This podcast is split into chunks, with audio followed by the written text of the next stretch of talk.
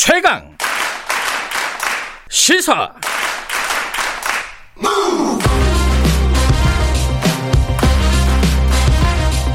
지금 여러분께서는 김경래 기자의 최강 시사를 듣고 계십니다. 네, 중대재해기업 처벌법 어떻게 되고 있는지 좀 알아보죠.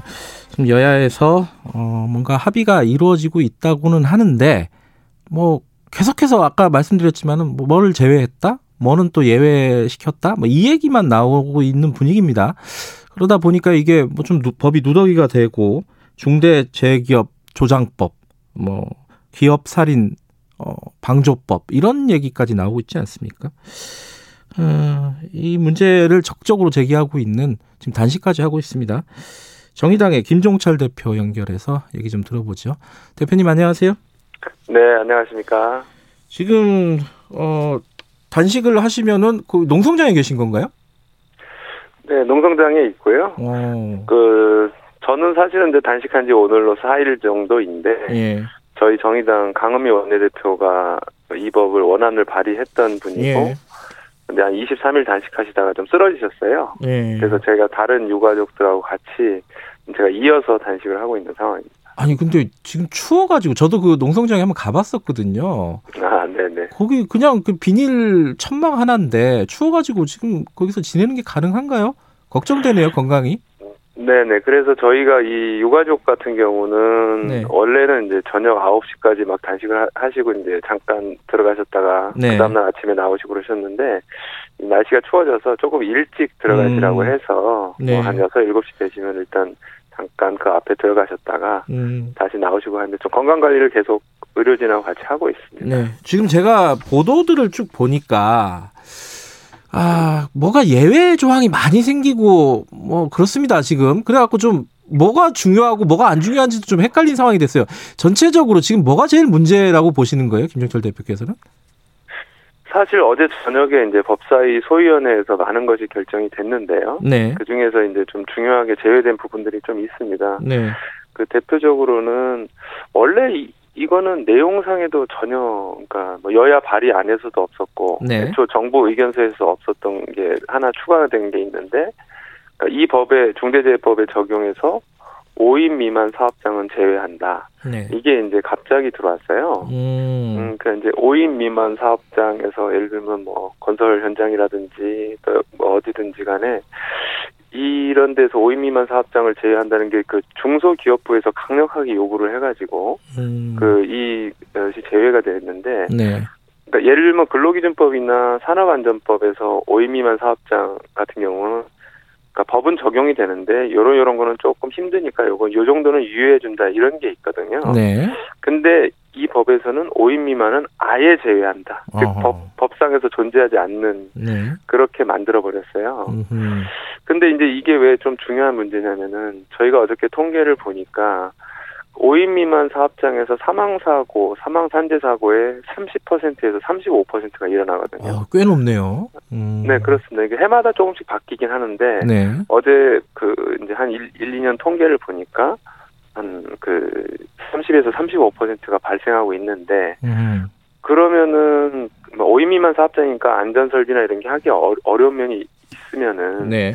뭐 정부나 이런 데서 그 사업장의 안전 설비를 지원하는 어떤 지원 조례 지원법을 만든다거나 음. 아니 조항을 만들어 지원하면서 대신 안전은 잘 지켜라 이렇게 해야 되는데 네. 아 그게 아니라 아예 빼버린 이런 문제가 있어서 이게 저희가 볼 때는 좀 어제 저희 정의당에서 음. 긴급하게 밤에 대책 회의를 했는데 가장 좀 심각한 문제라고 생각을 하고요. 예.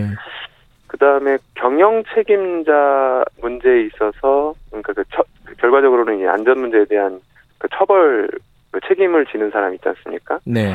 이 문제에서 원래는 저희는 대표이사 및 안전 담당 이사 이렇게 네. 지정을 해놨었습니다. 네. 근데 이거를 이제 그 어, 여야가 논의하면서 대표이사 또는 안전 담당 이사 이렇게 바꿔버렸어요. 아, 밑을 또는으로 바꾼 거네요. 네네. 근데 이게 저는 전형적으로 현실을 좀 이 여야에서 모른다라고 생각하는 음. 법그 개정 그 수정 후퇴안인데 네. 예를 들면 안전 담당 이사를 그러니까 대표이사가 안전 담당 이사를 지정하면 네. 그 안전 담당 이사가 예를 들어서 뭐 그 안전에 관련한 어떤 책임을 다 지지 못했다 그러면 대부분 안전 담당 이사가 지금 처벌받거든요. 네. 근데 그, 그 대표이사는 그냥 무언의 어떤 그 압력이나 무언의 어떤 발언으로 안전 담당 이사가 뭐 안전에 투자하자고 해도 그냥 이렇게 한기로 흘러들이면서 이렇게 어떤 경영 효율성만 추구하다가 사고가 많이 나거든요. 네. 그렇기 때문에 대표이사한테 최종 대표이사한테 이 책임이 일부 있어야지만 이 산재가 줄어든다는 것이 현실인데 네.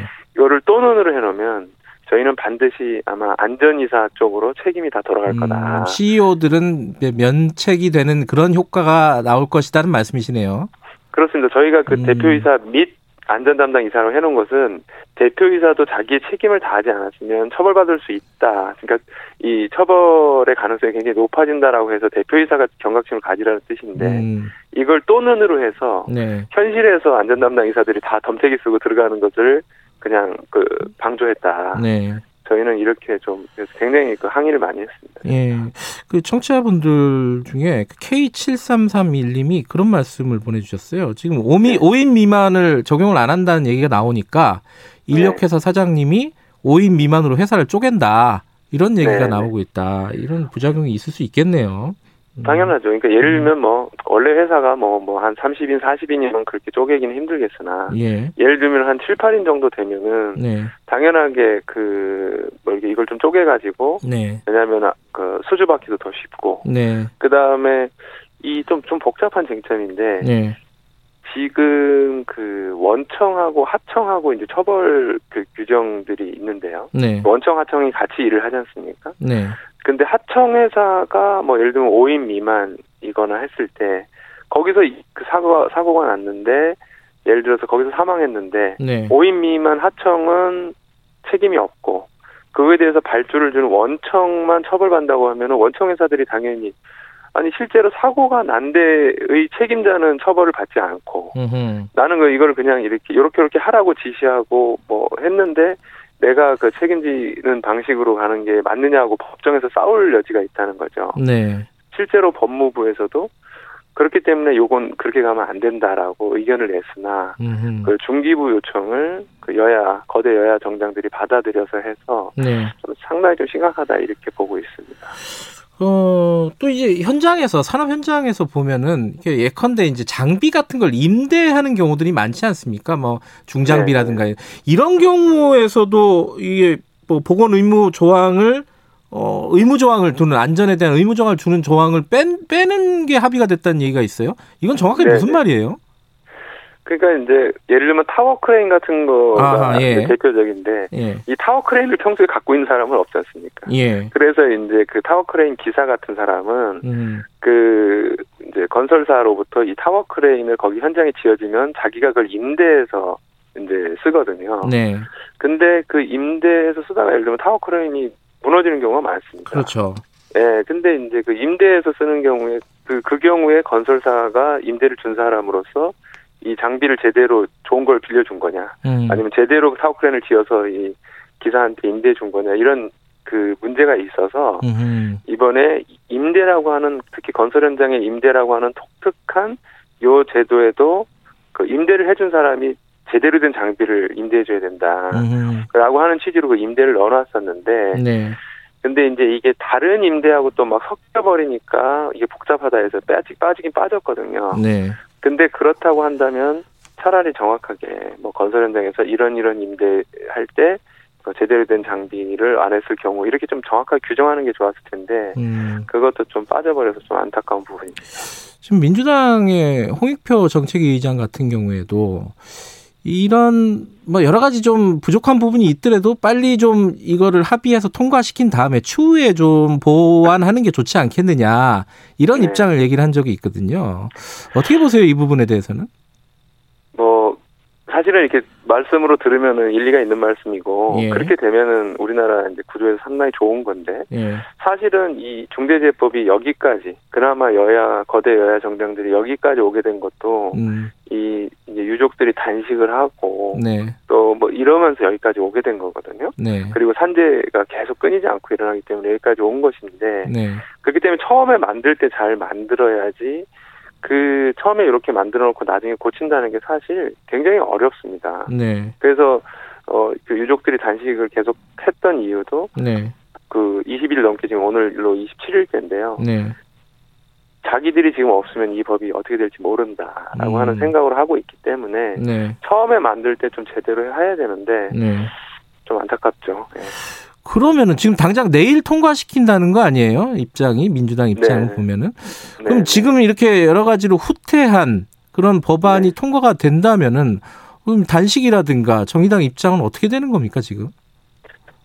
아, 이 법 자체에서 또 이제 5인 미만은 제외된 그 상태인데 저희가 이제 마지막까지 지금 5인 미만을 그 조항을 네. 그, 그 적용 제외하는 것을 삭제하려고 좀 노력을 하고 있고요. 네. 오늘 뭐 저희 강은미 원내대표가 여야 원내대표를 좀 만나서 설득을 좀 하려고 하고 있고 음.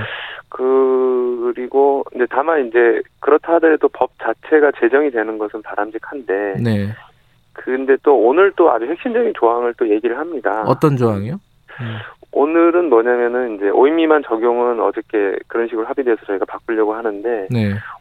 50인 미만 사업장에서 이 법을 어, 뭐 4년간 유예한다 이런 게좀 논의가 됩니다. 음. 그러니까 이거는 어저께 결정을 못했거든요. 음. 근데 50인 미만 사업장이 우리나라 사업장의 99점 98.8%이기 때문에 예. 사실 50인 미만 사업장을 4년 그이법 적용을 4년 유예한다는 것은 음.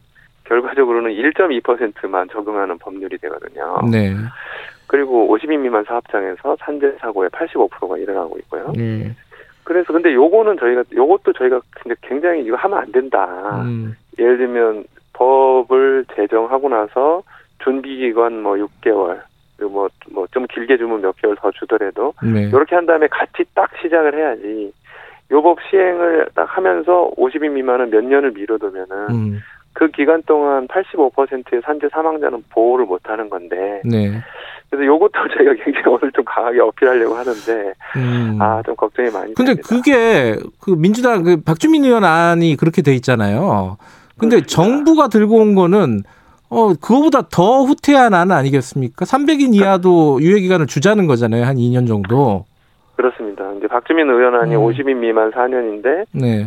중기부 안은 50 어, 50인에서 그 100인 아, 미만까지 100인인가요? 예. 아, 예, 예. 이, 2년 예. 아, 아, 그 그런 거 어, 2년 미만에다가 예. 또 299인까지도 또 1년 또 유예하고 음. 뭐 이런 거 별의별 걸 다 갖고 왔어요. 예. 그래서 제가 이걸 주도하고 있는 중기부나 뭐 산자부 이런 데가 네. 과연 이 노동 현실을 알고 있는 건지 음. 아니면 그냥 기업 편에서만 계속 얘기하는 건지 네. 특히 제가 이 자리에서 이런 말씀 드리긴 좀 미안하지만 그 중기부 장관이 박영선 장관이지 않습니까? 예. 저는 박영선 장관께서 도대체 이 이걸 왜 이렇게 자꾸 후퇴시키려고 하는 건지 본인의 뜻인지 한번 꼭 물어보고 싶습니다. 음.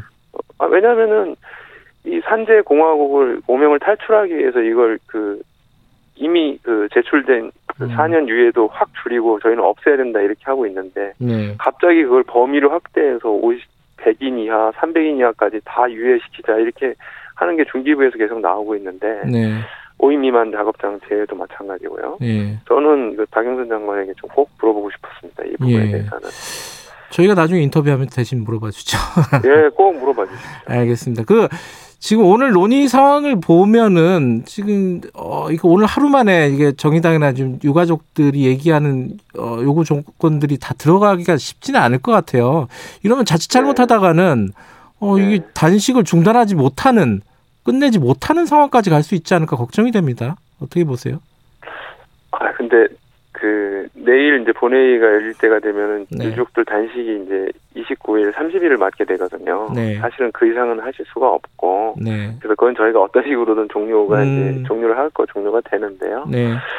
근데 이제 저희가 다 단식을 하고 막 그 또 단식해서 뭐 병원도 가고 막 이러다 보니까 좀 지쳐가지고 이걸 좀막 음. 세게 막 붙지는 못하고 있는데 그래요. 그래도 다른 의원들께서 지금 그 거, 거, 막 항의도 하고 하면서 그 법안 자체를 반드시 만들어야 되는데 또 핵심들은 음. 지키면서 가자라고 하고 있어서 오늘 내일 좀 마지막까지 최선을 다해 보겠습니다. 알겠습니다. 저희들도 좀 지켜보도록 하겠습니다. 오늘 말씀 감사합니다. 네, 감사합니다.